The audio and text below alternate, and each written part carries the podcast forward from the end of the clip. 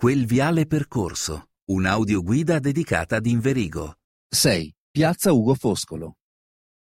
A dispetto del nome, Piazza Ugo Foscolo è più che altro un largo, il crocevia delle principali arterie stradali del paese che portano a Bigoncio, Cremnago, Lurago d'Erba e Santa Maria.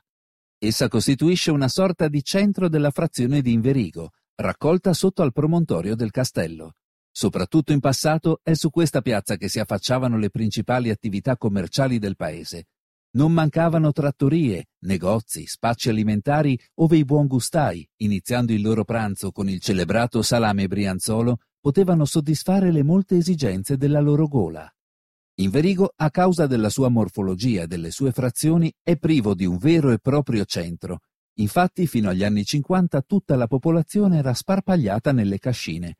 Gli abitanti erano quasi tutti coloni contadini che lavoravano la terra dei marchesi Crivelli.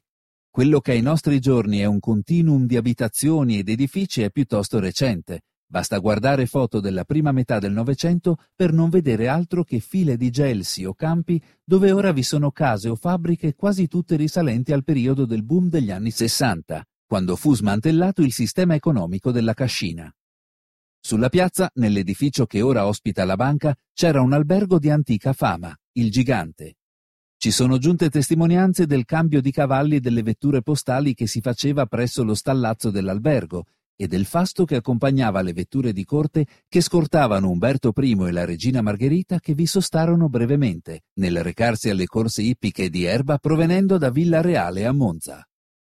Nel 1958 Eugenio Cazzani scriveva Inverigo, capoluogo del comune omonimo creato con decreto legge del 1929 che gli aggregava Cremnago, Romanò e Villa Romanò, conta oggi poco più di 1800 abitanti, i quali, sereni e fiduciosi nel loro avvenire, vivono intenti al loro lavoro, nella dolcezza confortante del clima, all'ombra severa dei secolari cipressi che fan da criniera superba al dorsale del colle su cui s'adagia questo ridente paese e custodiscono la memoria di gran parte delle vicende umane di cui è sostanziata la sua storia.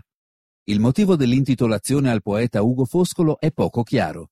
Anche Filippo Meda, importante politico di inizio 1900 che nacque ad Inverigo, fece delle ricerche per risalire all'evento che portò nome alla piccola piazza, ma dovette concludere che non esiste documento che riporti tale deliberazione.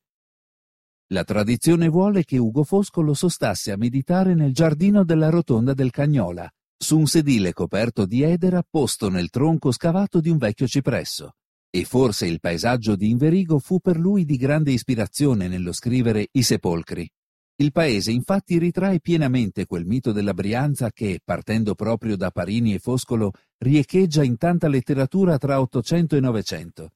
Con certezza sappiamo solo che Ugo Foscolo giunse a Inverigo per poi proseguire verso Villa Amalia di Erba, dove viveva l'amica Maddalena Marliani Bignami, una delle ispiratrici del poemetto Le Grazie. Il suo passaggio e la sua conoscenza di Inverigo sono confermati dal fatto che il poeta scelse proprio Inverigo come luogo di nascita del suo alter ego, Didimo Chierico.